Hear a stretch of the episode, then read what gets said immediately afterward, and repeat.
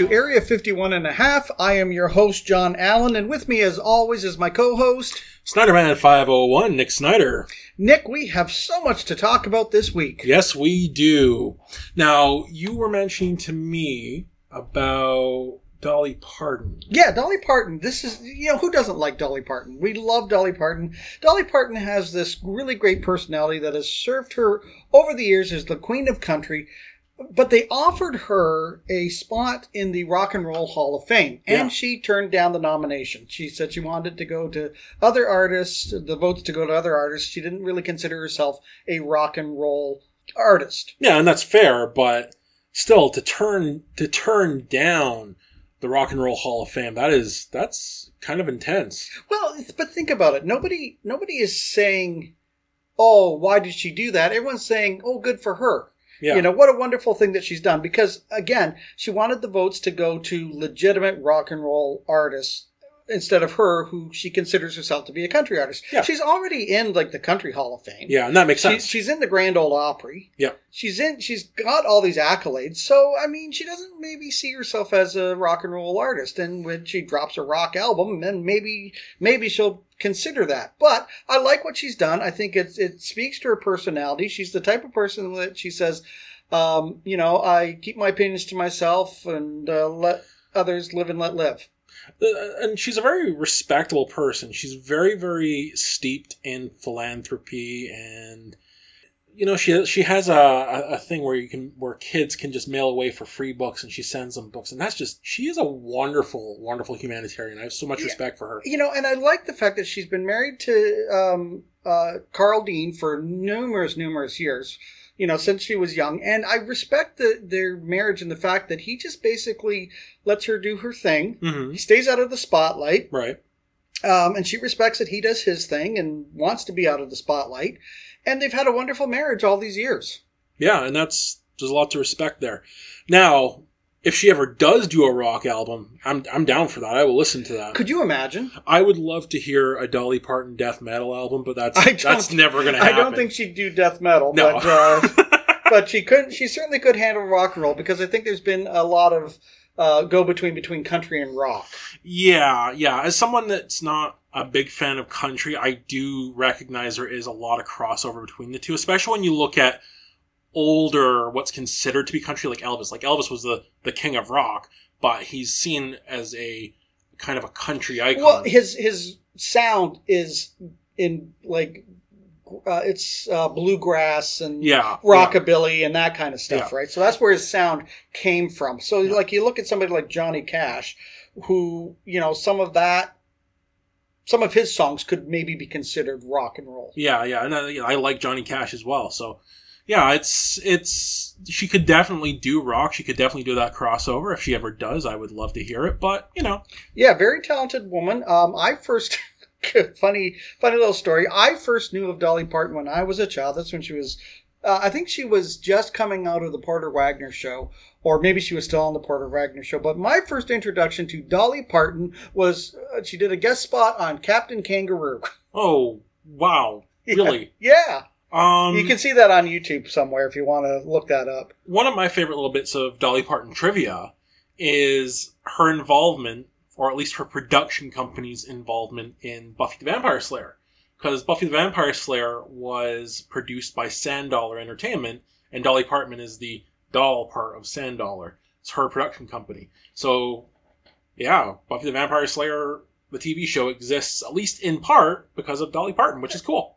Well, uh, moving on from that, the Oscars are coming up very soon. Yes, they are. Now, yes, they are. the Oscars have always had this sort of um, problem, if you will, this uh, of tra- attracting younger viewers, attracting the audience. The audience seems to tune out more and more each year. Yep. They don't want to watch it. they stop caring. Yeah, and but the problem is, I think one of the problems is they think it's the length of time. Okay, yes, that's problematic, but here's a couple ways as a viewer, a longtime viewer of the Oscars, that they can fix it because what they're doing, which we'll get to in a minute, is not going to fix it. No. Okay, so first thing, bring back a host, but give the host some reins. Yeah. Okay, like we we miss those opening numbers and we miss the musical numbers, but you we don't need Jimmy Kimmel coming in with and wasting a ton of time having people parade in off the street. Like it's funny. It's like, oh look, you're at the Oscars. I think what you're saying is instead of a host, they need a master of ceremony. Right. Which similar things, but the idea behind a master of ceremony is that they're literally controlling the show. Right. And I think I I do think that there is the the Oscars has lost a lot of control over the years. It has become big, it's become bloated. And yeah, I don't think they need to necessarily trim down the time. I mean, people will sit there through a 3-hour Batman movie and have no problem with it because it's entertaining. People will sit through 4 hours for however long the Super Bowl is because they enjoy it. So, I don't think time is necessarily the issue. I think they need to kind of revamp the way that the the show is presented and I think they really really need to cut down on some of the speeches that are made. Yeah, and why do people tune into the Oscars? Let's look at why they do. People like to tune in to see the fashion. Yes. Number one. So you got the red carpet going on. Yeah. Two, you like to see the movie stars as movie stars, you know, not just Yeah. their characters. And that's kind of one of the problems is that Hollywood isn't making legendary movie stars anymore. That's that is something I I think is also correct. I don't think Hollywood has become kind of a, a flesh factory. They just churn out new faces, and they're not made in like they're celebrities. Yes, I mean you look at people. You look at the the Chris Hemsworths. You look at Leonardo DiCaprio's. You look at the Blake Lively's. These people have the look, and they are touted as big stars. But Audrey Hepburn and John Wayne, Robert Redford, Robert Paul Redford, Newman, Jack Nicholson. Meryl They're- they're- Streep. Yeah. they're not these people. Like these people are like these people: Jack Nicholson, Robert Redford, Meryl Streep. These are all legendary performers of the acting industry, and not no one, no one in today's modern crop, with the exception of, and honestly, I don't think they're even part of today's modern crop because they are part of a generation that came out decades ago. But Leonardo DiCaprio, Johnny Depp, Brad Pitt, these are all actors that fit that mold. But since the early 2000s, we haven't really seen a lot of actors that fit that mold, that fit that timeless idea behind them. Like Blake Lively, I think, is the closest woman to old time Hollywood that is currently living. I mean, like comparing her to, say, Elizabeth Taylor? Yeah, because she has that look of classic Hollywood about her, especially when she's on the red carpet. She looks like you could just drop her into the 1930s, 1940s, and she'd fit there. Yeah, and I would say that that's probably true of Reese Witherspoon too, because Yeah. I've never seen her wear a bad dress to any award show. Yep. You know, and she has a certain southern down home charm about her, whether you're a fan of hers or not, not really relevant. She um, deserved an Oscar for her talent. Um, I, I think she deserved it maybe for something different than what she won it for, uh, which was the Johnny Cash biopic, Mhm. Walk the Line. But I mean, at the same time, she did sing. She did her own singing Yeah, you know and so um, i just think that it, it becomes problematic because they're not in tune with the audience yeah. And the, the thing is, like, the problem with the Oscar isn't just these things, it's multifaceted.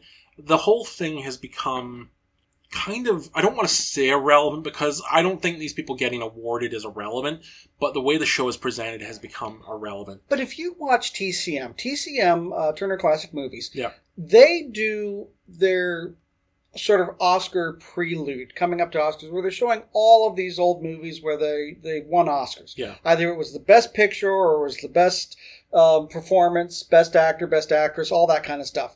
And when you look at things like Gandhi, you look at things like The Last Emperor, you look at these sweeping biopics that they and and these sweeping extravaganzas that they used to do and laud and award, we don't get those kind of movies anymore.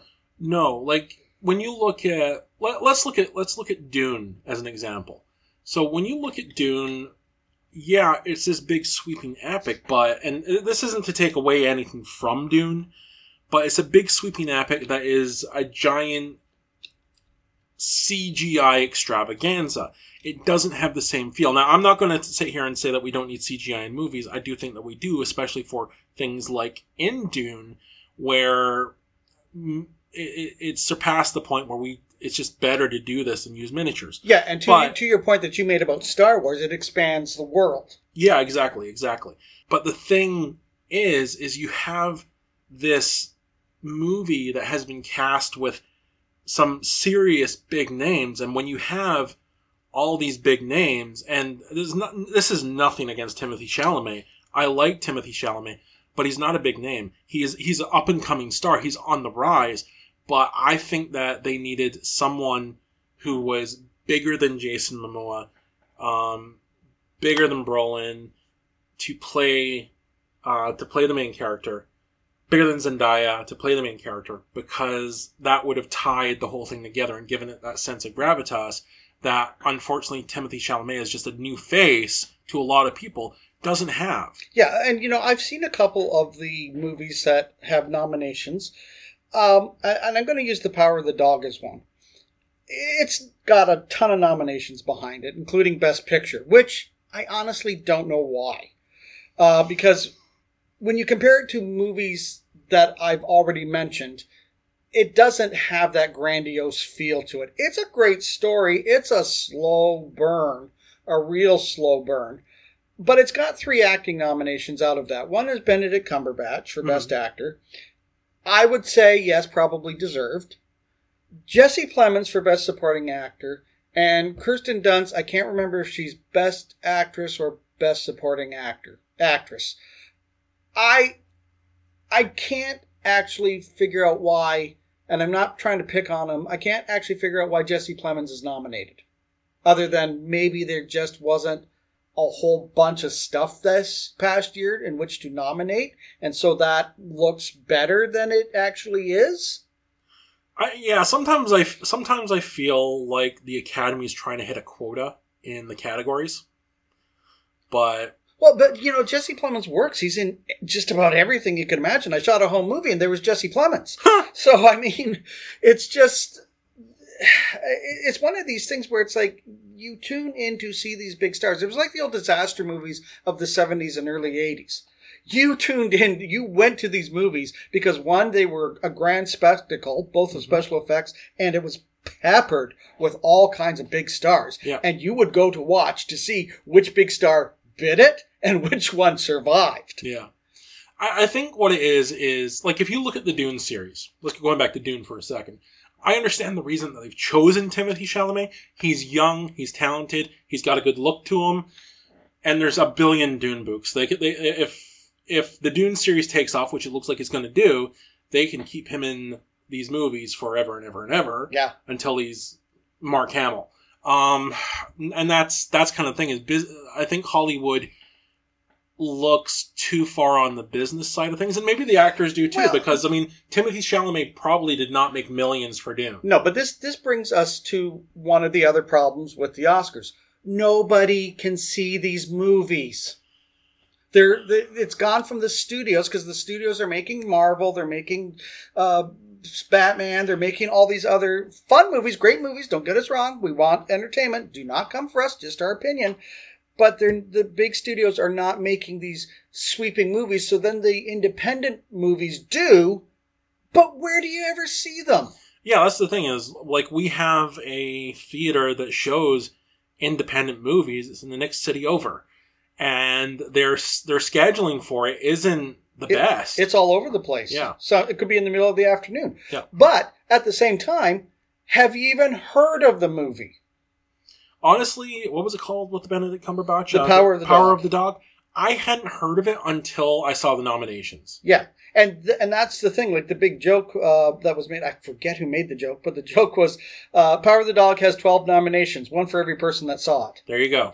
Um, and it's on Netflix. And this is this to me is one of the other problems is that we're not actually going to the movie theaters to see movies. It's on Netflix. Netflix didn't really market it. It had to have been in a movie theater somewhere in order to qualify for Yeah. the Oscars. So most people could see it on Netflix, but if you're the average viewer and you're flipping through Netflix, you're not looking for the power of the dog. No. You are looking for, uh, Well- uh, well, uh, when they had the contract, you were looking for a Marvel movie, or you're looking for uh, the DC. Like you're looking for something to really entertain you. Yeah. Well, and that's the thing. A a lot of people, and I find myself doing it quite a lot. A lot of people will put on Netflix as background noise. Yeah, Like the, the amount of people I know that will just put on Friends as as background noise. I will put on Brooklyn Nine Nine as background noise. I watch more. I quote unquote watch more television shows on Netflix than I do movies. yeah, but that's what I mean. Like there's there's movies that I think modern audiences, certainly millennials and below, would probably find boring. And if you don't, great. I'm just generalizing. Don't come for me. Yeah, yeah, yeah. I get what you're saying. As, as a millennial, I understand. What I, I don't think you're going to sit down and watch Out of Africa or or The Passage to India. No. I know I've seen Passage to India at some point in my life, but it's not something I'm going to seek out and watch. Exactly. So, but back in the day, people did. That was their grand spectacle. That was Yeah. akin to something like uh, Jurassic Park, where you hadn't seen that kind of vista before. Well, and that's the thing is like as things escalate, because I don't know what other term to use. When things escalate in the movie industry, as things escalate in Hollywood, what once was a spectacle is now just a shot in another movie. Yeah, Like you have scenes like in old school movies where it would be a burning fire up against against a city, and for the time for 1930s, 1940s, yeah. Gone with the Wind. Gone with the Wind. Yeah, that was a beautiful shot. But now you would see something like that, and it's it's a city. It's a it's CGI flames. It, it, loses the specialness of it because one, we've seen it before, and two, it's now boiled down to just a part of the movie. Yeah. So, I mean, and of course, Hollywood wants to be PC, and that's fine. They should, because we're looking for representation. So, why are they not putting their money where their mouth is? Because one of the problems this year is that the Oscar has dropped original score and film editing categories from, Yeah. the, from the program. There's still categories, they're still going to get an Oscar, but they're not going to be shown on the program. And I find this problematic because it removes representation as a black there's a black female artist who is up for film editing and it removes that representation from the show you know and she's nominated for no time to die Mhm. so without her like representation is more than just actors and directors Yeah, and that's that's the frustrating part of it, and I can even hear your frustration in this because what? What want- about everyone else? i want to see the original score i love the score that's one of my favorite categories Yeah, I love when they when they. I love seeing the score. I love when they perform the score when the orchestra performs the score. That's fantastic, but this is a bad idea removing them those categories. Yeah, like I mean, I, I love original score. I love original song. Um, I love the makeup category, but unfortunately, the makeup category has gone the way of the dodo because you used to get nominations for things like The Grinch and American Werewolf in London, and you know things that were actually prosthetic and Yeah. wonderful. Now because they've gone more CGI route, and you get these oh, it's hair and makeup, and uh, it's we turned. Um, well, let's think of a young actress. We turned. Um, oh, we just saw her last night. Oh, Mia, my gosh. Mia Goth. We so that movie, which we'll talk about later, that movie should have act, should actually be nominated for makeup. That movie should be nominated for a couple things, but we'll talk about that later. Okay, so with the Oscars, I think at the end of it, they ha- they have work to do to make the Oscars the actual. This is another thing we talked about because this is the problem, and you're gonna have to excuse me because I'm going to compare the Oscars to WWE wrestling for a minute. So This ought to be good. Oh yeah, this is gonna be good. so here's the thing: the Oscars, when they do put on the show, they are performing for the people in the auditorium and not for the people at home. So there's that disconnect as well, and that's where my comparison comparison is. When you have Monday Night Raw, the the wrestlers are performing for the hard cam, so it's the camera that's against the the main audience. They're performing for the audience at home. So yeah, sometimes you see the people in, in the audience sitting on their hands because they're not really playing to them. But to me, That's that's the thing the Oscars has to do. Yeah, because to your point, um, I remember explaining to my cousin that she was really upset. She said, "I'm just tired of hearing all the political speeches that these Yeah. celebrities make. We don't care." Yeah. Okay, we I- we don't care about what your political agenda is. We want entertainment. We want dresses. We want makeup. We want to see you. Uh, we want to see you cry. We want to see you blubber. We want to see you thanking somebody. We want a streaker interrupting David Niven. That's what we want. So, and, and here's the thing with that. I'm a, you know me, I'm a very political minded person, as I know you are. But when I watch the Oscars, I don't want that. Yeah. I don't need to be told how evil said president is, no matter how much I agree with Yeah, it. and one of the, the, the things, there's a, a video out called uh, Oscar's Best Moments, and it goes to a certain length of time. Um, and by length of time, I mean certain year, and then, then it stops. And it shows uh, Vanessa Redgrave receiving her Oscar, right. and she was basically saying, um, this is also in the wake of of um, Marlon Brando turning down his Oscar for The Godfather because of the treatment of of um indigenous people, Yeah. so forth and so on, right? And so Vanessa Redgrave gets up there and she thanks the Academy for overlooking this and not gi- giving in to a bunch of Zionist hoodlums and blah blah blah blah blah. And off she goes. And of course, some people booed and some people whatever. Well, following her, screenwriter and author Paddy Chayefsky comes out. And he said, uh, There's one or two things that I have to clear up if I'm going to be able to live with myself tonight. Said, I'm sick and tired of people using the occasion of the Oscars for their own political and personal grandizement when a simple thank you would do. I would say to Vanessa Redgrave that her winning an Oscar is not a pivotal moment in history. I would agree with that. Now, like, here's another thing. One of my acting coaches when I was younger, one of the things that he impressed upon us when we were when we were, you know, looking up to other actors is to keep in mind that a lot of actors generally are actually very stupid people. Now, I don't take that to heart. I don't think every actor I've ever met. Is No, I, I. I would not agree with that at all. But here's the thing, though. Here's the thing that I do look at. They are people. They are people with thoughts, opinions, just like the rest of us, and their political opinion matters the same as the rest of us. And if they want to have that platform, fine. Do what Sean, do what Sean Penn has done, and go over to Ukraine. fine, do that. I think that's a mistake, but go ahead. But I don't think the Oscars is a way is the way to do that because it's it comes off as self-grandizing and it comes off as self-letting bullcrap. Listen, you have Twitter, you have Instagram, you have Facebook, you, You have all TikTok. these you have all these social media platforms where you can do that and the people that are interested in you doing that will follow you. Yeah. But when I'm watching an awards show, I don't want to see that. Yeah. I want to see the actor hold the pretty statue, say a couple thank yous, and then bug off. Yeah, make your mascara run, make me jump for joy. I was, uh, you know, I'm a Reese Witherspoon fan, love her to death. I was so happy when she won the Oscar. Yeah. Well, and that's the thing. There is drama in certain people winning the Oscar. There is. I mean, we talked about him earlier this year, Sidney Poitier. Yeah, It was huge when he won the Oscar.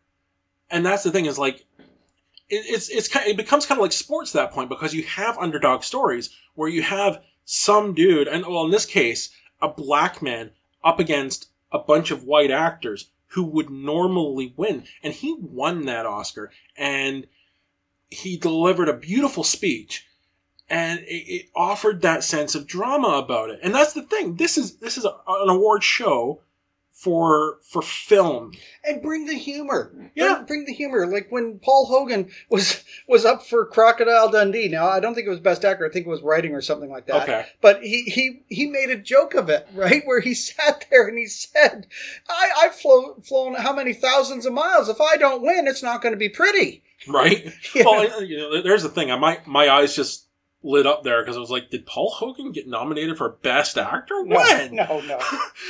but anyway, and anyway, that's and that's the thing. Like, it lacks it lacks a certain level of humor, and it lacks the the connection with the home audience, who, at the end of the day, the home audience is the one that matters. They're the one watching the advertisements. They're the ones tuning in to watch the show. They're the ones paying for this Yes. show. Yeah, I mean, like Jim Henson gets up there, right, to present an Oscar, and he starts talking like Kermit, Hmm. and then he goes, "Sorry about that, I had a frog in my throat." I mean, these are the kind of things we want. Like, give me, give me Johnny Carson and Bob Hope hosting the Oscars. They knew how to do it. And You that know, like Johnny, one of Johnny Carson's greatest lines, greatest jokes on on the, the the Oscars was, "I see a lot of new faces here tonight, especially on the old faces." you know, I mean, this is what we want to see. Yeah. I have to say, I was really disappointed with last year's Oscars because they made it very diverse.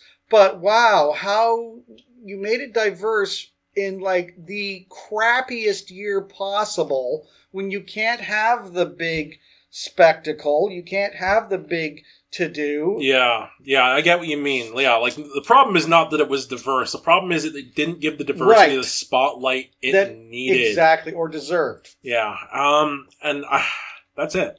I don't think there's much else I can say about the Oscars other than that. I mean, Well- we're we're not producers. No, we're not. We pro- might be wrong. We're not but this producers. is just how we we're, see it. We're not producers, but if you want to fix the Oscars, bring back an MC Yep. who knows that the show isn't about them. Yeah, Tell the recipients, hey, you thank your manager and all that later.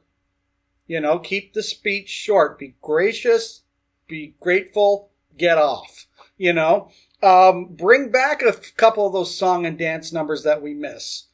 I guess what I'm saying is just make the thing entertaining again. and that's what it needs to be. That's what it needs to be. That's all there is to it. So, Let's move on, Nick. Since we're talking about movies, let's move on to Scream 5 and the Scream series as a whole. Now, Nick, uh, we didn't get to see Scream 5 when it first came out, so forgive us, we're a little bit behind. yeah, when when Scream came out, uh, the pandemic was in full go, and our theaters were closed, so we couldn't go see it. And I'm gonna be honest with you, I wasn't shelling out the twenty seven dollars to watch on Amazon. So here we are. It finally hit Paramount Plus, and as soon as it hit Paramount Plus, I was like, okay, let's watch Scream. You know what, Nick? I am glad that I got to watch Scream 5 for free. Yeah, because I, I I'm not ripping on any Scream fans, but I really am so glad we didn't have to pay for that. Now, aliens, what we're saying is if you love the Scream franchise and you love the Scream movies, that's okay. We, we're grateful that you do because that may have brought you into the horror genre and to the horror hound family. What we're saying here, though, is that they're not really that good, guys. well, and and that's the thing. Let, let's let's start. If we're gonna talk about the franchise as a whole, let's start with the first one. Okay. The first Scream was actually a decent slasher flick. It was actually a decent flick. Yeah, and it's it lampooned and spoofed slasher movies. And it really brought it breathed new life into the slasher genre as a whole. Mhm.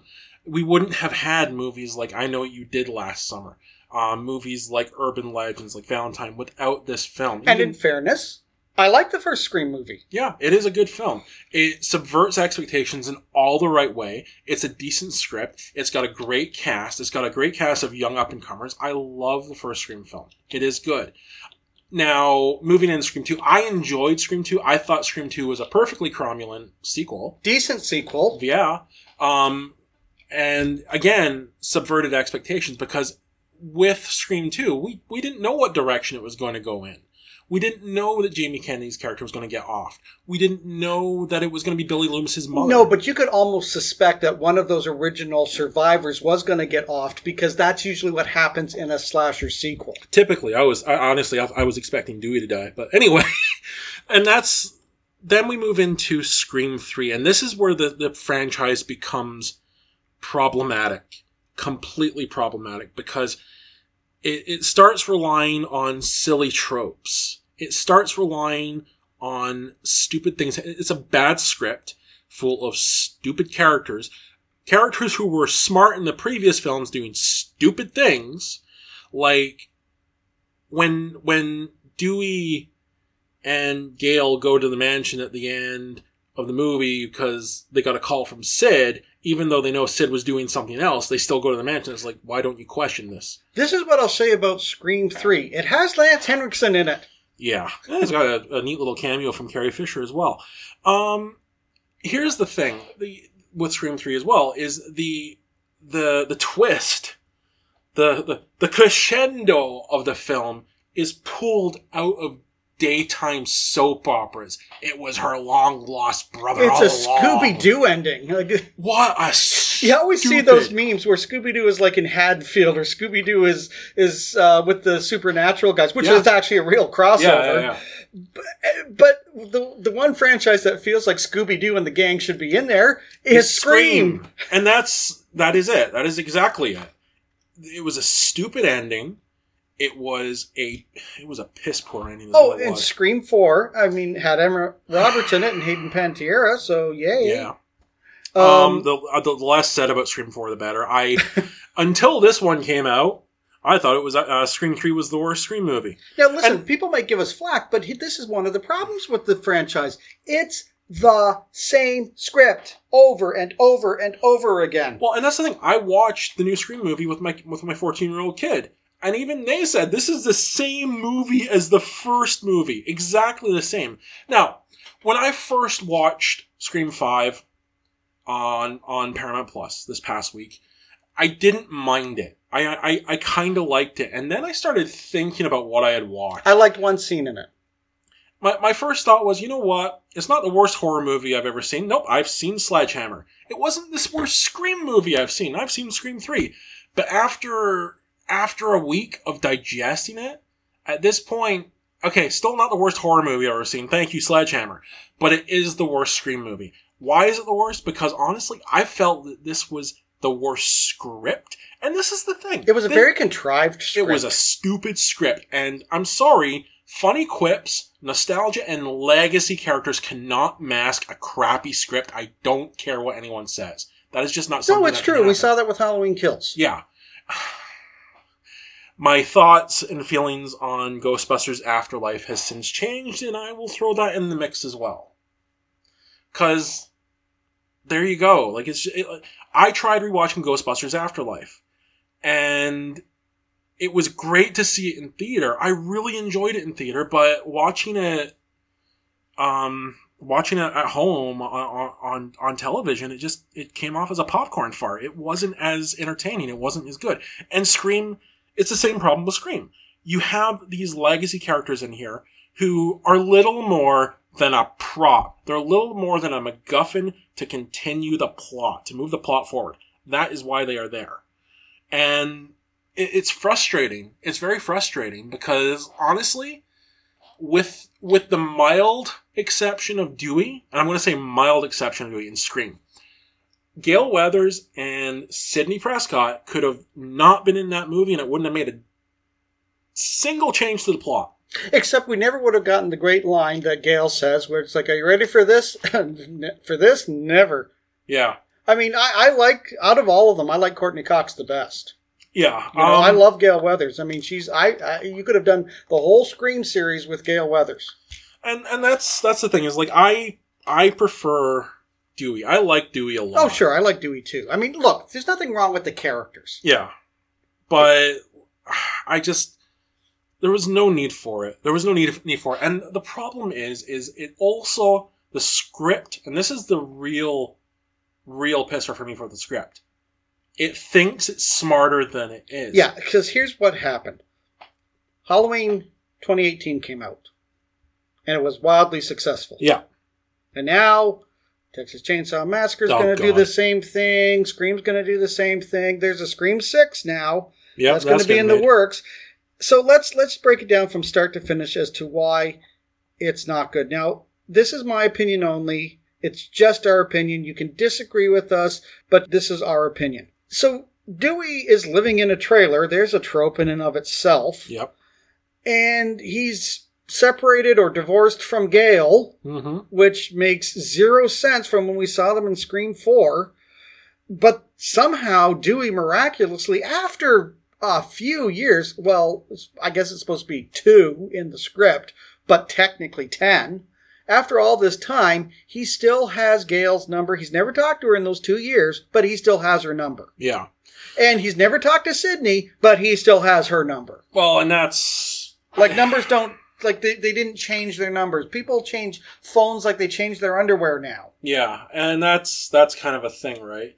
There and, and there's so much more to it. Like one of the biggest problems I have is the ending, which is beat for beat the same as the first movie. At least with the other movies, the endings are at least a little bit different. But this one is beat for beat the same. It even takes place in the same house. It's Stu's old house. Okay, but you're getting ahead of ourselves, Nick. That's Okay. the ending. Right, We're just at the start of this thing. right.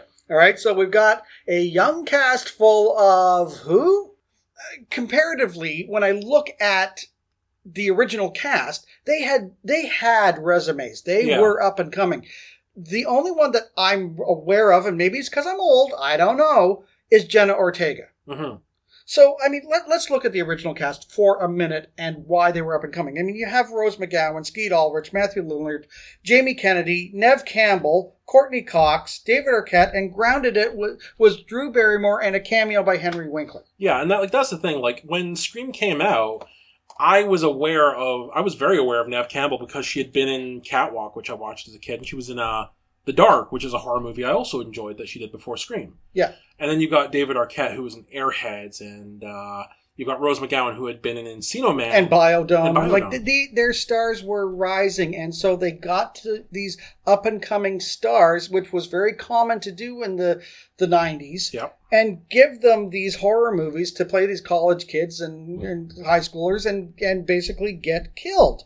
Yeah. You see that in the faculty. Yeah. You see that in um, uh, I know what you did last summer. Yeah. All, All, those movies. all of these actors had a cachet prior to doing those movies. yeah. Whereas in Scream 5, you kind of lose that. Yeah, well, and that's the thing. Scream, the original Scream, you're right. They have that cachet because they have a built career, especially Drew Barrymore. A lot of people went to see this movie thinking that Drew Barrymore was the main character. She was responsible for getting butts and seats. They even had that on the poster. yeah, And and then they get to pull this really neat psycho move where it's like, oh, you think Drew Barrymore's the final girl? Nope. and that's where it properly subverts expectations.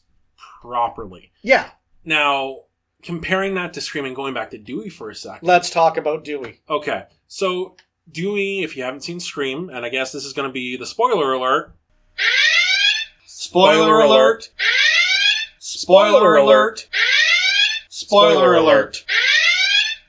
Dewey gets popped. Dewey gets killed. And that, I guess, was their attempt at subverting expectations because Dewey has been put through the ringer in all these movies. Like, rewatching Scream 2, man, I thought he had died. And then they pull him out in the ambulance. Look at my face, Nick. I know. Am I happy about that? No, Dewey was a great character. I love David Arquette. I have sat through some abysmal crap to watch David Arquette. I sat through Ready to Rumble to watch Here's David the thing. It go- does the throwback where there's two killers in a costume that is sparkly now. like, good lord. No, no, this is my problem. So they set that wonderful thing up where Dewey gets everybody in the elevator and he says, No, no, you gotta shoot him in the head. And you get this wonderful moment where Dewey is coming into his own after being sort of bumbling. He is matured. He knows he's too old for this shit. he's he a, knows. he's a grizzled veteran at this Yes, point. and he knows what has to be done. And yes, it's a trope in horror movies, but I'm sick of it, especially to do this to Dewey. Dewey goes in there. Now, David Arquette has been a professional wrestler, for God's sakes. The man has bulk. The man, I, I get what you can say that, yes, he's got a limp. Yes, he's old. Yes, he's decrepit, whatever. But he's not that decrepit that at the end of the movie, when it's discovered it's a teenage girl, can take him out. Well, and, and that's kind of the thing. And I like teenage girl or, or regardless of her being a teenage girl, the fact is her size. Like if, if she was a larger person, it could work. She's- but this girl was eighty She's pounds. not a WWE Well, diva. and that's the thing. She's 80 pounds soaking wet, and I'm, I'm supposed to believe that she can take out a fully grown man. like, I'm not saying that women can't take out men. We have female soldiers. Don't come for us. We're not being sexist. We're talking about the movie. In the movie, this is an itty bitty thing. She uh, no Yeah. no, and and, And- and, you're telling me Okay, that, that, that let's hang on. Let, let's take the fact that she's a girl out of it. Let's take that Okay. completely out. If it was a skinny little dude who was eighty pounds soaking wet, it, it would not have it would not have worked. I mean, let, let's even let's look at a real life uh, situation. You're more than eighty pounds. right Can you take way, me out? way more than eighty pounds. Can no, you take me I out? can't. There you out. go. There you go. I, You outweigh me by at least hundred pounds. Yeah, and that's the thing is, it it takes you out of it when you realize who is behind the mask, and that's the thing is like I when I saw that, and I'm like, well, I don't think that's one of the girls because Yeah. why would that happen? yeah, and, and that's the throwdown before he goes back. Yeah, Because I can buy that she gets the drop on him. Yeah. But I can't even buy that because Dewey's been through this before. yeah. Dewey we know? Uh, and that's where it gets to the script just being bad because it forgets what's happened before. This this movie should not really have been that much of it. like, What happens in this movie should not have been that much of an issue. Only reason they killed Dewey is so they have a contrived reason to bring Gale and Sidney back. Yep. Yep. That is exactly correct. And that's, again, it's just a bad, bloody script. It is a stupid script. And honestly, and I'm going to blister the movie here. I don't really care. Anyone involved, okay, with the younger cast aside, with the younger cast aside, anyone involved in this movie should be shunned from decent society and sent to live on an island somewhere in the South Pacific with no technology and, and no society. I'm going to correct you. I'm going to correct you on two things. Okay? okay? No, I don't think anybody involved with this. I'd say the producers and the screenwriters.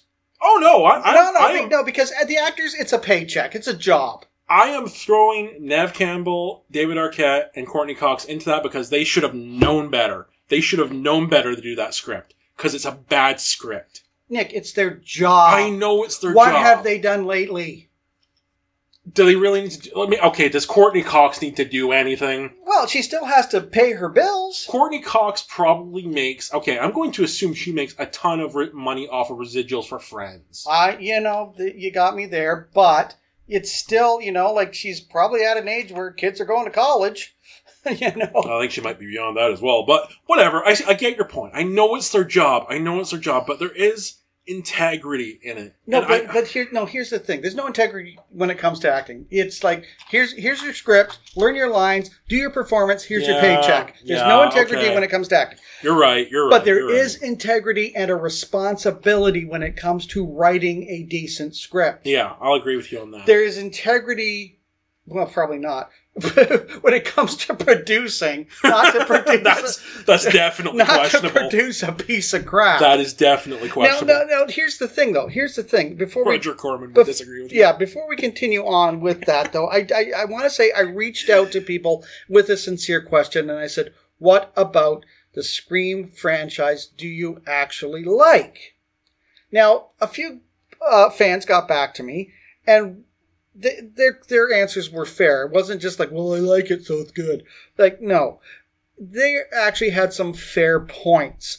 One of it was continuity. Like it's probably out of all the franchises, it has the most continuity to it. It hasn't really branched off into some weird thing, like say with the Halloween into the Thorn cult or anything like that. Okay, it's got continuity, sort of. Uh, we'll talk about that in a second. And the other one was nostalgia. That was a, a Mhm. big one. So it's okay, folks. I've got nostalgia for things that I watched as a child that I rewatch as an adult and go, why did I like that? Well, you mean you know me. I love Transformers. I'm not going to sit here and say that the 1980s Transformers cartoon is good. It's not. There are some fun episodes, but it's full. It's riddled with continuity errors. It's riddled with animation errors. It's not good. And it's the same thing. Like even if you look at Ewoks, like Uh, yeah, I, I feel nostalgia for that, but I'm not going to sit there and Super go, I need another Ewok movie. Super Friends for me. I loved the Super Friends. I don't know how many times they reworked Super Friends for Saturday morning cartoons, but you know, it's like, wow, really? Marvin and Wendy and Wonder Dog, and then you know, the Wonder Twins, Wonder Twin powers activate. Yay! I mean, uh, Let's look at an at an example of nostalgia for me that's coming out that's coming out in movie form soon. So, in the 1990s Spider-Man cartoon, Michael Morbius factored into that quite a bit. okay. and I really enjoy that character. But am I sitting here going, "Oh man, this Morbius movie is going to kick ass"? Not really. It's probably going to be fun, but I don't I don't expect much from from it just because I'm nostalgic for it. Yeah, like folks, I, uh, aliens. We're getting we're getting worked up. We know this. The reason we're getting worked up is we cannot understand the affection for a series that overall is just mediocre. Yeah, and I cannot understand why people are gravitating towards this awful script. Yeah. Um, maybe because the movie industry hasn't really put out a whole lot of stuff over the pandemic. Well, and uh, well, I mean, there's a okay, and again, that's multifaceted. Nick, maybe we should tell them why we're so angry. Well, oh, there's, there's several reasons I'm angry. One, this has really become a point of contention with me with with movies that are coming out that are sequels or quote unquote requels to previous uh, to previous properties like Star Wars, like Ghostbusters, like um, well, to a lesser extent for me, The Matrix.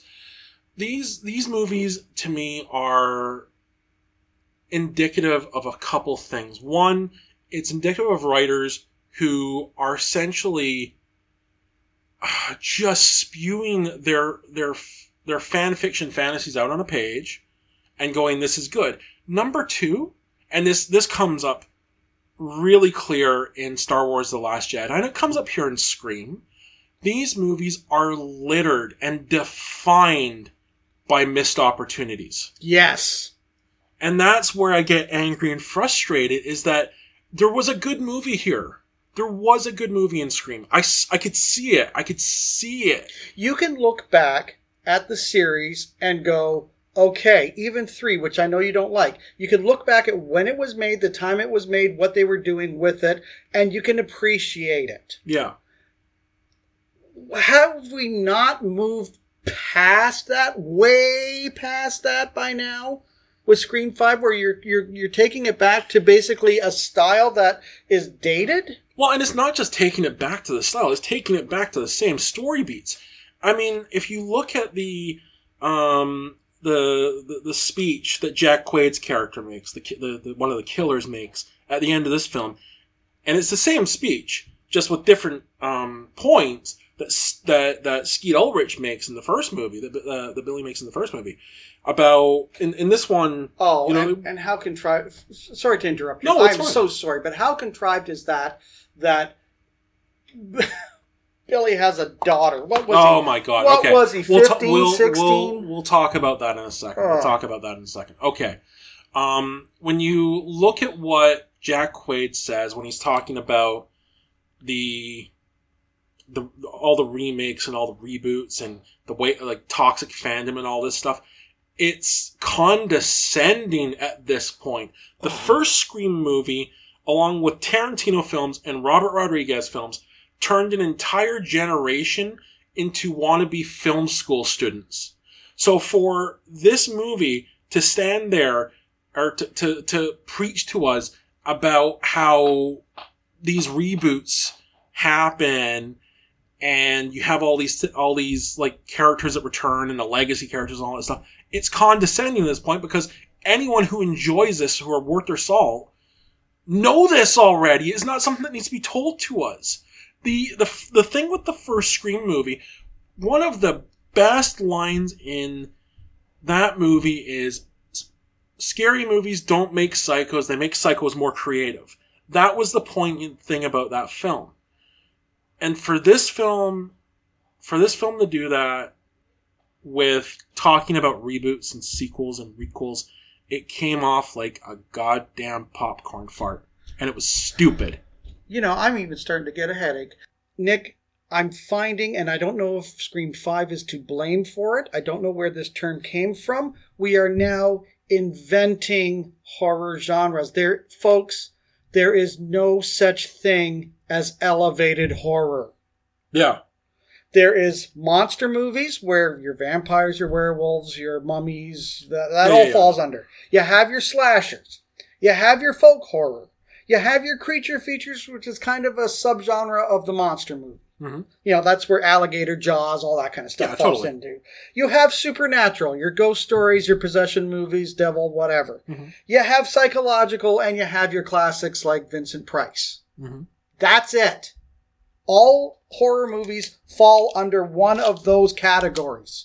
There is no such thing as elevated horror. What you're talking about when you say Midsommar is elevated horror, no, Midsommar is folk horror. Well, and that's the thing. Like elevated horror for me, it, for me, it's a condescending term.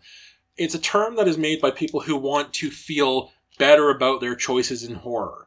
Because now, here's the thing: I love Midsommar. I adore that movie. It is one of my favorite movies. Not just one of my favorite horror movies. It is one of my favorite movies. Fantastic film. I also recognize a lot of people did not like it or did not get it or whatever. And you have a bunch of people, and uh, it's kind of the thing with horror fandom is that some parts alienate the other. And it, it sucks, but it is just part of the fandom. But there are people who feel alienated by the people that don't get that movie. So they come up with the term elevated horror to say, well, this movie is smart, is too smart for you or something. That's how it feels Yeah, to me. and honest to God, there is It's- nothing wrong with a person sitting down with a big bowl of popcorn and watching sorority babes at the slime bowl bowlorama. There is nothing wrong with that. no, there isn't. Fun movie. Piece of crap, but fun movie. Yes, and or chopping mall or something like that. If if that is your zen, if that is what you want out of a horror movie, by all means invite me over. I'll bring pizza. We'll sit down and we'll watch it. I'm not above it. But don't start inventing things. And if it's a piece of crap, admit it's a piece of crap. You can enjoy a piece of crap. Cotton candy has no nutritional value. And you said that before, but on the other end, okay, here's the thing. I don't like Titanic. I think I've said that in one of the past podcasts. I don't like Titanic, but I do recognize that at least on a technical point, it is a good movie. John Waters said there's no such thing as a bad movie. There's always something in a movie that is good. Yeah. And I tend to agree with him. I think you can find something. Now, sometimes it's the end credits. Well, you know, that, that, that was always my joke about that first Angelina Jolie uh, Tomb Raider movie is, you know, there was one really, really bad part of that movie. It was the part between the opening credits and the end credits. And that, that, that, that's fine. Um, there are movies where I've watched them and the opening credits are artistic and beautiful and a CGI wonderfulness and they're, they're the best part of the movie. Yeah.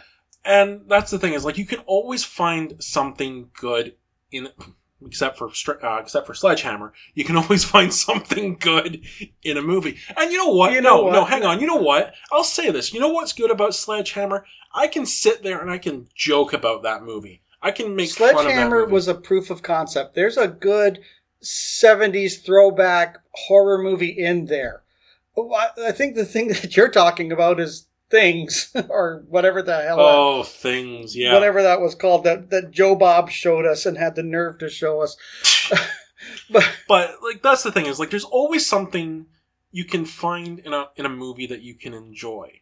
Like I or you can enjoy a type of movie even Yeah. like there are, are, are people that love the old godzilla movies and i'm not taking that away from you yeah, I love the old Godzilla movies. if you movies. love the scream series we're not taking that away from you we're just saying that when you compare it to other franchises i personally am trying to get it but i just don't Now, before we get into just to, just to call back to what you said earlier about Billy's daughter, um, one thing I will say that is good about Scream, the death scenes were they were great fantastic. especially when he gets the knife in the face oh my god! the kills were great the kills were like I I had never seen a level of brutality in the Scream movies this mu- this hardcore. Now the the thing though is I uh, I hated them killing Dewey. I also hated them killing Hicks. Hated that. Yeah, Just Yeah. hated it. Yeah, but they, it, they were there for a body count. Yeah, but and let's let's go back to Billy Loomis's daughter for a second. So the main character turns out to be Billy Billy Loomis's long lost daughter, and that is the same stupid crap from Scream Three, where it feels like it was ripped out of a daytime soap opera. And hey, you know what's not relevant anymore? daytime soap operas. how many of these things can Sidney be connected to? Because here's the thing: if you uh, someone out there say, "Well, you could say the same thing about the Halloween franchise." You okay, well, here's the thing though: the Halloween franchise has had different iterations because it went from Halloween one and two, and then that was supposed to be the end of it, and it was supposed to go on to stories up that took place at Halloween, i.e., Season of the Witch. Yeah. That wasn't overly successful. They needed Michael. Jamie Yeah. Lee Curtis says, "No, I'm out." And so they said, okay, well, then we'll move on. So then it gets into Jamie and the Thorn cult. Yes. Okay. And Donald Pleasence dies after six. He, he, he dies at the end. I think while they were still filming six. Yeah, He- they, he died while they were still Yeah. filming six. so he, we don't have Dr. Loomis anymore. So things kind of languished. And where do we go from here? And we don't know, and nobody knows. And then John Carpenter and Jamie Lee Curtis get this idea where they're like, you know, let's end this. Let's end this series. Okay, great. I, I'm going to face my demons. Uh, horrors, slashers are, are, are new and relevant again. Let's do Halloween H20. Oh, and that's the thing. H twenty would not have happened without Scream. yeah. But I don't think it would. Scream wouldn't have happened without Halloween. So there yeah, you go. Yeah. Um, so they they end it. They end Yeah. it. The end of that, they kill Michael Myers. Done. Chopped his head Boom. off. So the only thing left is, uh, oh well, we, we, I still want to make money, so we're gonna do Resurrection. I really wish they hadn't done. That. And Jamie Lee Curtis says, "I'm out. I, I this was supposed to be it. Okay, you have to kill Laurie." So they quote unquote kill Laurie. Great. So now you know we get the Rob Zombie movies. He does a reboot. Rob Zombie's Halloween. We'll talk about that at another time. And one is successful, two not so much. And so what's going to happen? Well, hey, John Carpenter and Jamie Lee Curtis get together again and say, hey, why don't we just retcon everything back to the first one? So, as the one person put out there about continuity, the thing is that Halloween tried to do something different. Okay, they tried to keep the franchise going, but in a different way where it wasn't connected to Laurie Yeah. where it wasn't necessarily where she had to be the final girl. And Yeah. this is my problem when people say, well, it's canon. Well, canon is hinging on whoever the writer is Mhm. and whatever they want to accept. So that's the thing. It's like in the new Halloween trilogy that we're getting, it goes back to the very first one. So it's a different timeline. Let's look at it that way. Mhm. And so there is that direct connection. There's a connection between Laurie and, and, and Michael. No longer the sister, but it's, you know, survivor. Yeah. She, she survived, survivor's guilt, the whole the thing. The one that got away. the whole thing.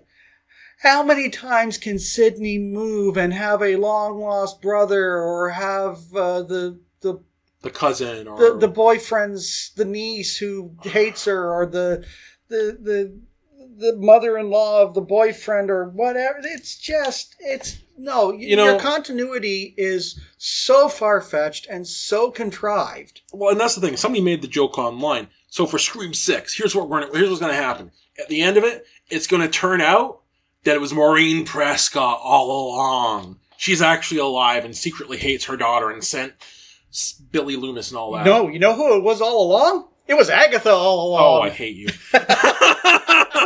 but like that's the thing. Like these these movies are getting more and more contrived as they go along, and that's the thing. Like the slasher films don't have a great shelf life to begin with, yeah and they do get kind of crappier as they go along. Like look, as much as I love the series, Friday the Thirteenth, the quality in Friday the Thirteenth not that great. jason versus carrie as i like to call it um, Jason takes Manhattan.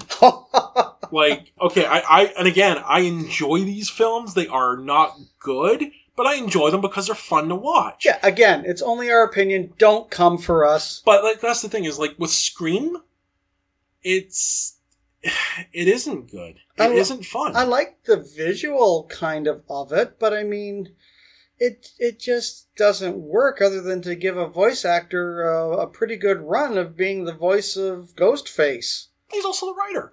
Oh, he wrote this one oh, anyway. Lord. but yeah he wrote the original one and anyway whatever whatever. It's scream to me the scream 2022 to me was a mess. It was a mess of a film and the legacy characters were there either to act as MacGuffins or to get killed. In Yeah. the case of Dewey, I didn't like it. I thought the whole idea of Billy being this girl's dad was stupid. And when th- th- then she has to be some form of schizophrenic, I guess. Yeah. Um, I don't. I'm not trying to be insensitive. Well, okay, so it's, I'm not it- trying to be insensitive, but she has these hallucinations of her idea of what Billy should be or was or whatever, telling Yeah. her to do things just to bring Skeet Ulrich back for fun and giggles. Yeah, yeah, it, it was not good. Um, if I was, I, and just to wrap it up for me, if I was going to sit down and rate it, it'd be a 2 out of 10 for me. And the only reason it would get a 2 out of 10 for me is because the kills were that good. The kills were intense and brutal, and that's all it had. I'm going to give it a 2 out of 10 as well um, for very similar reasons. One, the kills. I like the kills. I did like the kills. Can't can't complain about that. And two, I liked Dewey in this one. I Yeah. liked Gale. Um, Dewey's progression made sense in this. yeah. And that's, I think that's what hurt the most about him getting popped. Well, you know, here's the thing. Here's the thing. Um, these people have always put. They, also put Sidney as their favorite final girl, and I don't understand that because Sidney. any of the other final girls with, well, really, I think any of the other final girls could take her in an arm wrestling match. well, it's not just that. Sidney is just lucky. Yeah, Everything she does is just like in the first one. If if, if Gale hadn't been there, she would have got killed. well, yeah. I mean, she- yeah. It's they've just been lucky, whereas the other ones have been fighters. Okay, Nick. Enough about ripping on Scream, folks. We actually saw We a good horror movie last night. Yes, we did. called X, and Oh. it, it subverted my expectations because I I didn't know how I felt about it initially. Because here's the thing: it's a good horror movie, and I loved it, but it's not what I was expecting. I I was expecting it to be grittier. well, and that's that's the thing. What, the movie that I saw, it it was it was filthy. It was sexy. It had stank to it, and it was beautiful. And that's that was kind of the thing for me. I wasn't expecting. I wasn't expecting that. I was expecting something a little more akin to, honestly, the new Texas Chainsaw Massacre movie. I was sort of expecting something a little more akin to the old Texas Chainsaw Massacre movie. And I think what we got was something that was kind of in the middle. Yeah, yeah. I mean, to that point, remember I was talking about they didn't bring the heat of Texas in Texas Chainsaw Massacre. This, movie one, you could hear the cicadas, you Yeah. could see the haze. It was, And they they weren't you- consistent with it though. That's that's That- kind of the problem because I agree with that. Like you know the the boarding house that they were staying in. Yeah. those people would have been sweating their nuts off. Exactly. And the thing is, and I've been in a house like that, and where we're located, it's nowhere near as hot as Texas. And still, in the middle, like in the middle of the night during the middle of summer, still it's gross. Yeah, But like, here, here's the thing. Here's the thing. Um, it had, it still had that feeling, and the way the shots were set up, the way they're walking through that field, I could almost smell the grass and the flowers yeah. and the dirt. it was It- summer in Texas. Yeah, and it was very well put together on that level. I loved the Chekhov's gun of the alligator. yeah. That was so cool. Oh, that That was that scene was so tense. yeah, that was tense because you weren't sh- like we were pretty sure We she was pr- gonna make it. but yeah, but it's it's a nice thing because it's like the, that whole shot is Well- just just to set it up for later on. Now, what's great about X, I think, is that it is something different and new, while it's honoring and paying homage to other things. It was supposed to take place in 1979, yes. and he Ti West does these great, as I call them, De Palma shots. Mm-hmm. Throwing There's back- a few of them in Throwing this. back to Brian De Palma, but in the '70s, Brian De Palma was one of the big directors, and he he did those shots in Carrie. He did those shots in uh, Phantom of the Paradise, and they're, they're so it's purposeful. It's not like Quentin Tarantino who just says, "I love De Palma and I'm going to copy him." Yeah.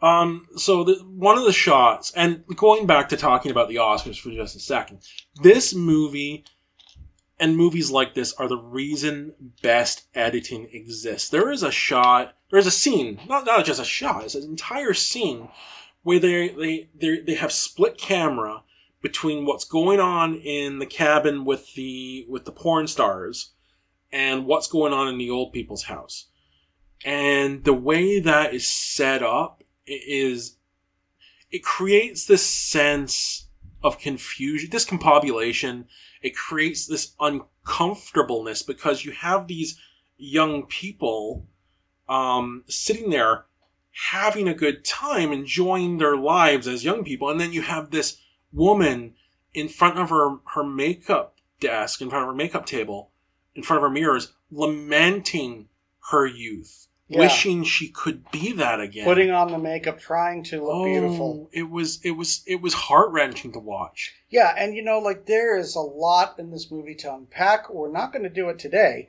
but wow, what I I, I give that one. I I'm going to give that nine out of ten. If it had been just that much grittier, I would have given it a ten. Oh, you're more generous than I am. I loved it, but I, I Because I'm giving it a nine out of ten because it did something different. It did do something different. eight and a half. I can't go nine. Okay. Because like for to, to give you an idea on my rating scale, nine out of ten is Empire Strikes Back. Nine out of ten is Jaws. Nine out of ten is a perfect film. The only movie that I sit there and go that deserves a ten out of ten is uh, Scaries. Uh, no, uh, Spookies. No, The Godfather. Uh, but like that's the thing. It's well, like here's the thing. I, I I thought about. I I continued to think about X when I went home. yeah, And the thing die. of, the thing of it is, you I could predict each and every kill. yeah. That there was nothing in it that We that knew- was surprising. We knew it was going to happen, but here's the genius of it. I think, I think that Ti West, as write, writing it, I think he understood that the story is not about the kills. Yeah, So the fact that you know what's going to happen it doesn't matter. is irrelevant. Yeah. And that's that's the thing is like you knew once the movie reached a certain point, you knew Mia Goth was going to essentially be the final girl. Now my initial thought was that because they, the way they start the film, you think is going to end one way or, or another, but um, I I kind of just got the, the idea that Mia But it, was it- the but it goes back again to those movies of the 70s with the final girls where you have an innocent girl who then turns out to be not so innocent yeah and therefore she has to die because it gets getting back to the idea of the devil's coming for your due. yeah So none of the girls and they even say it and it's every every little moment is tongue in cheek. hmm You know, where it's like the the the, the My- porn the porn director sits there and says none of the girls are are are innocent. They're all none of them are nice. my favorite part is where they're discussing Psycho Yeah. and they discuss they say that the start of it was a, a plot MacGuffin to subvert your expectation, and at that point the shoe drops, and this movie is something completely different. yeah, well, and they even said that. That's Yeah. exactly what Yeah. they said. You know, like you get to a point in a movie where you think it's one Oh, thing, it but was- then it's completely different. It was such a smart script. It was so but good. But they had a line like that in Scream, which didn't work. yeah, uh, in the new Scream, in the new Scream, Yeah. yeah, yeah. I just I, ah, I've even forgotten the line. It's that I bad. know, but I, I mean, know. it started back with Jeepers Creepers, where uh, Trish says to Darry, "You know that moment in a horror movie when somebody does something stupid and everybody hates them for it. This is it." Yep. And I love lines like that when they're done well. yeah, when a horror movie is explicitly meta and it's a smart script, Yeah, it works. And this movie worked. yeah. Because again, that line. Halloween 2018. Oh, you're the new Loomis. Oh, okay. We can trust Dr. Sartain. No, we can't. No we can't. Holy crap. So yeah, X is a great movie. Um, if you get a chance to see it, if you haven't seen it, go see it. It's beautifully Brilliant. shot. It's beautifully acted. It doesn't suffer from having huge stars in it that would take you out of it. Yeah. Um, I think Brittany Snow is the biggest name in it. Brittany Snow, Mia Goth to an extent, but yeah, pretty Jenna much. Ortega's on the Ortega. rise. But uh, Oh, you were we were going to talk about the prosthetics in this because you've got uh, Mia Goth playing two roles. She plays the main character as well as the old woman Pearl, and they stick prosthetics on her. And man, they're they're. This is what I'll say: the prosthetics on Mia Goth were really, really, really good. The prosthetics on Stephen Ure, who played, believe it was Howard, Howard, yeah. Uh, the, they reminded me of that movie Dan Aykroyd was in, where he plays an old judge, and it was it, it looked kind of silly. But you, you you can forgive that one because they don't really focus on when you see this old couple. They're either slightly off camera off in the distance or it's dark. So you don't really get a great look at them either way. But you know the brilliance of that is there's a, a saying out there. It's a joke saying that inside every senior citizen is a young person uh, wondering what the hell happened. yeah. So uh, it kind of, to me, it it's it gets to that. It gets to the fact that there's young people inside of old people, and this is a good representation of that. So, and this is the thing. This movie was about, like, it wasn't just about lamenting youth, it was about missing your youth. Now, why that drove these old women to kill these Well, people, it, no, it's sure, it's but- not though, It's about the horror of getting old. Yeah. because I can tell you as I'm starting to age, I'm starting to relate to what these seniors were going through. Like you see a pretty girl who's maybe in her 20s and you have those stirrings, but there's not a damn thing I can do about it. Yeah. I can't hit on her because girl's old man. You know, like you know what I'm saying? Like, Yeah, I know what you- you're saying. you- I get so it. you you have these thoughts, you have these feelings, and you're trapped within a body that doesn't allow you to to explore them and to deal with them. yeah. Well, I mean, despite that, Pearl certainly tried. Yeah, Uh, well, but but there again, it's speaking to the dementia. It's speaking to the ravages of of being old, and this nice juxtaposition where when you're young, and the reason that they're porn stars is you're young, you can experiment, you can have fun, you can do whatever you want to do, and and you can still escape that. You you you haven't lived long enough to have regret yet. Well, and that's the thing. Like, there, there's a part where um, Co- Cowboy Luke Wilson, I can't remember who he was without naming him, but there's a part where he says to uh, the cameraman, RJ, you know, I'm 42, you're 23. 23, I got more experience than you. And it's like, yeah, that's that's perspective though, because Yeah. he doesn't have the experience that Howard has, who's like 800 years old. Yeah. And, and that's that's the thing. Yeah, and, and when you look at those characters, you have you have the innocence of Jenna Ortega's character, who they call Church Mouse, Yeah. who's just being exposed to this for the first time, and she's like, you know, I, I, this is kind of interesting. This is kind of new. This is kind of different. You know, and then you've got the middle-aged guy who's like trying to cling to that youth, and then you have the seniors who are like, mm, it's gone. Yeah, and I think the the the movie, a lot of the movie is about the division in generations Yeah, because that's the thing. Is like you and have not under, and understanding them. yeah because the young people can't understand the seniors, but the seniors certainly have been there. They've Yeah. been at the place of uh, middle age. They've been at the place of of youth, and now they feel very discarded. They feel like they're not being respected necessarily. There's there's all this kind of stuff, and and the thing of it is, there's always that kind of disturbia about seeing senior citizens because we are reminded of our mortality. yeah, and that's another big part of it is dealing with our mortality, and well, some of the characters meet their mortality head on. Yeah, literally head on. Yeah. But it, it, it's very, it's a very rich movie. It's not going to be for everybody because it is about people making a pornographic movie. So there is a lot of nudity There in is. it. There if is. you are not comfortable with that kind of thing, uh, I would not show this to my mother, as an example. Um, then, then it might not be for you. But it certainly is an interesting, new, something a little bit different. Again, I think it's brilliant with the kills where they said, "Listen, what new can we write about this? So what if they see it coming? That's not what the movie's about." yeah, It, it's it's got the shock value, it's got the slasher value, it's got the disturbia value, it's got all kinds of different, and then the ending, the ending. What a great oh line! Oh my god. What a great line! I'm not Yeah. even going to say what the line is because I want people to see it. Yeah, it was it was a fantastic film. Go see it. That's, Nick, that's all I got. time time for your roundup. All right, so the pop culture roundup for this week. So it's been a couple of it's been a couple banger weeks in pop culture. Some new things have been announced, and I am looking forward to it. So the new trailer for Obi Wan Kenobi dropped. So it looks like we're being brought back to a planet that we have not seen in some time, at least not since Book of Boba Fett ended. We're back on Tatooine. And Obi-Wan is is obviously watching after Luke from afar to make sure he's safe.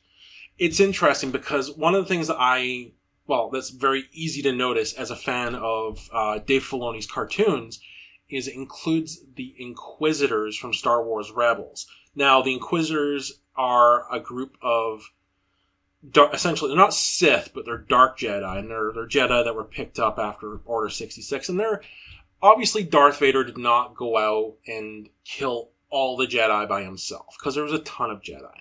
So the the job of the Inquisitors was to go out and find Jedi and dispose of them. So seeing the Inquisitors for me is really really neat because the only time I've seen the Inquisitors is in a cartoon, in a comic book, or in a video game. Well, listen, as a kid, when I saw uh, Star Wars, it wasn't called A New Hope then, it was just called Star Wars. Yep. Ben Kenobi was my favorite character. I went out dressed to form as, as Halloween. So whether it's Sir Alec Guinness or whether it's Ewan McGregor, I love a series that's going to be about Obi Wan. I hope they do it right. And I love Ewan McGregor. I think Ewan McGregor is probably one of the best actors of this generation. Yeah, yeah. And to see him play, like, okay, I rag on Attack of the Clones a lot. I don't really like that movie. It is the worst. It is arguably the worst Star Wars movie. But one of the things that is consistent among the prequels is Ewan McGregor's performance as Obi Wan Kenobi. He is consistently good, and he is just fantastic. And there's a lot of um, there's a lot of backstory about Obi Wan Kenobi in the Clone Wars cartoon that I would love to see at least mentioned in this show. I'm really looking forward to it. So another another thing to bring up is Hogwarts Legacy. Hogwarts Legacy is a new game that is set to come out in the fourth quarter of this year around Christmas, and it is a sandbox style Harry Potter game. And you get to play as your wizard, and you're sorted into your house, and you have to solve a mystery. Basically, when I say sandbox, you're you're looking at essentially a Grand Theft Auto style game. obviously not with all the killing and hookers, but uh, that type of game in a Hogwarts setting, which really looks cool. The trailer for it looks cool. And I just want to see what house I get sorted into, to be honest with you. the Ministry of Magical Hookers. Oh, come on. all right. Well, that's that one. Okay, so uh, very quickly, just going to mention something from the world of wrestling. Uh, Jeff Hardy has appeared in AEW. Now, if you don't know what happened with Jeff Hardy, he was uh, the WWE accused him of being high and told him to go to rehab, and he told him to um, go away and unceremoniously, I imagine. Uh huh. And he got fired. But he also did a drug test, and guess what? He was clean. Ah. Yeah, he was just being weird, but he was clean. So his contract, uh, they, they released him from his contract. It is a 90 day. And the really cool thing is he showed up on AEW Dynamite with his old Hardy Boys music from the WWE. Because, and this is something that I knew previously because I'd seen it in another film, WWE does not actually own that music. Oh, that's interesting. Yeah. There's a couple of theme songs that they used uh, back in the Attitude Era that they didn't own, including this. So, so yeah. it was kind of cool. It's great to see Jeff and Matt back again, and I, I, I'm really looking forward to what they do. I hope there is a match between the Hardys and the Young Bucks because that that could just be a banger match, an absolute banger match. Yeah, and and speaking of WWE, it's sad that Scott Hall passed away. Oh, Razor Ramon, the bad guy. So that's that's a thing for me. I I am really sad about that. I loved Razor Ramon. Um, I I never really was a big WCW person. I didn't really gravitate towards that. I love WWF, WWE, and I really enjoyed Razor Ramon when when he was on when Scott Hall was on WWE television. And if you look at what Razor Ramon did, he is one of. Or sorry, let me rephrase that. Let's get Razor Ramon out of my mouth for a second. Scott Hall. If you look at what Scott Hall, Scott Hall did some things that were pivotal to American professional wrestling. One, he showed up, he made the jump to WCW, and him, Hogan, and Kevin Nash started the NWO, which helped bring a lot of interest back into pro wrestling in North America. And it arguably it set the stage for the Attitude Era with the WWF. Another thing that he did was the first ladder match with Shawn Michaels in the WWF. And the importance of the ladder match, the importance of the way he worked with Shawn Michaels is is huge. It's huge, and he also came up with the Sting Crow gimmick, so that's cool too. It's sad to see him go. I I feel for his family. I really feel for Kevin Nash because he's lost his best friend. Um, I just hope he's having fun in that big ring up in the sky. I'm sure he is. Um, another thing we need to talk about is the Ms. Marvel trailer. We have our thoughts on that. Now, there's a lot of people that don't like the way it looks. I'm not too bothered by it because I think it tracks with the age of the character. Like it looks like like with if you look at the Harry Potter movies for a second, the way those movies progress, they track with the age of the character. It starts off as this light fluffy film for a 10-year-old and then as they go along and he gets older, they get much darker. Yeah. And I think that's going to be kind of the thing with Ms. Marvel. Um, I'm I'm excited for it because I enjoy the Ms. Marvel character. I'm not too big on them changing her power set, but I'm open to it. The only reason I think they've changed their power set is because um, her powers are the same powers that Reed Richards has, that Mr. Fantastic has. And I think that they are getting prepared to start announcing a cast for Fantastic Four, and they don't want to have someone with the exact same powers as, as Mr. Fantastic in the MCU.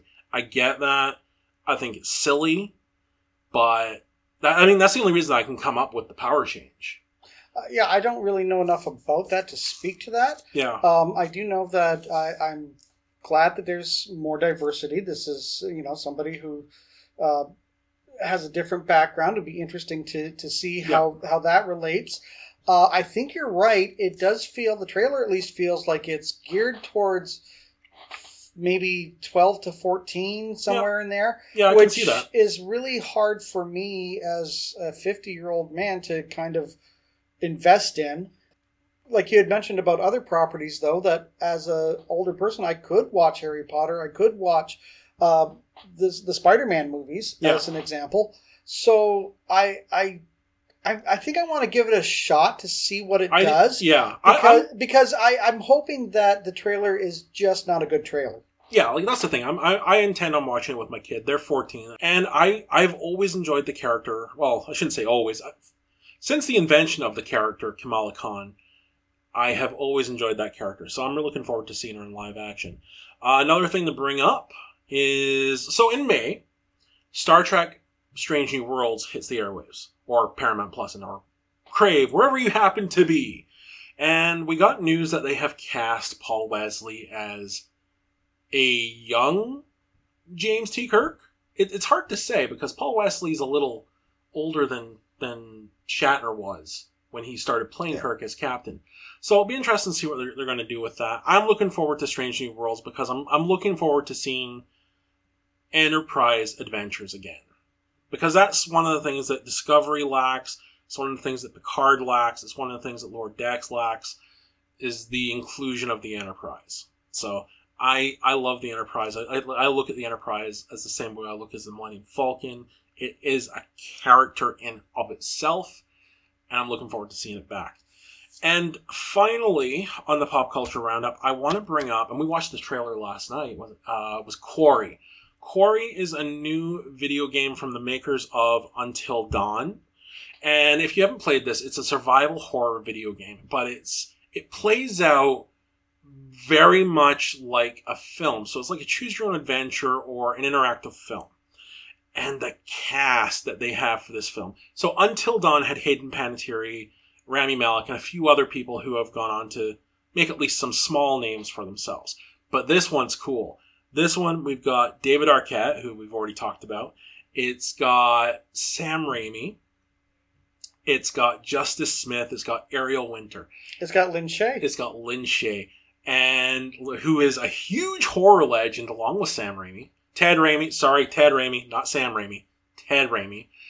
And if you played Until Dawn and it's a game that you enjoyed, this is gonna be this is gonna kick all sorts of ass, and I can't wait to play it. Yeah, you know, we were discussing this last night. I'm so glad that Lin Shaye actually had a horror series of her own because Yeah. she was really uh, an, an unsung scream queen from way back when. Yeah. She wasn't playing the, the, the main characters or whatever. She's helping build the, the house that Freddy built. Yeah. Uh, with Bob Shaye. So to to have her have the series of like the Insidious series Yeah. is really good, and it's really great for her to uh, be able to be part of a franchise that is all of her own that she is the star of.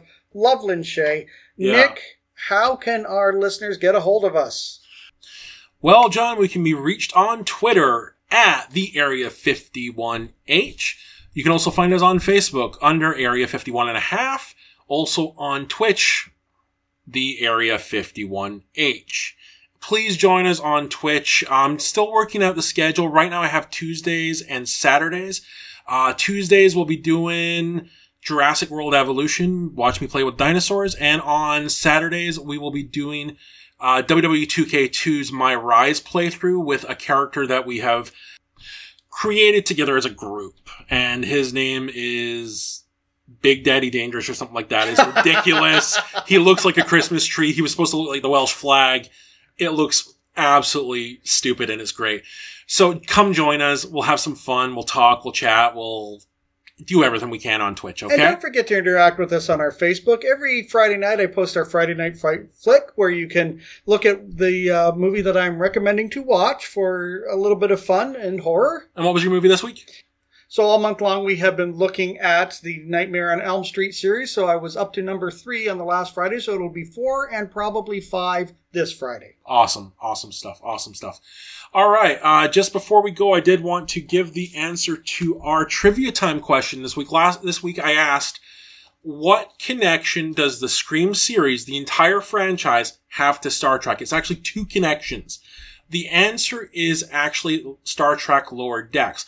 Jack Quaid, who was in the most recent Scream movie, and Jerry O'Connell, who was in Scream 2, provide the voices of Brad Boimler and Commander Ransom, respectively. So that's the answer. Neat little piece of trivia for, for Star Trek and Scream. And that's all the time we have this week, uh, aliens. So thank you for listening, and we'll see you again next time here at Area 51 and a half. It was a good show. Oh, you know, X. Oh my god. Oh my God. Tho- those shots. Remember when she's right in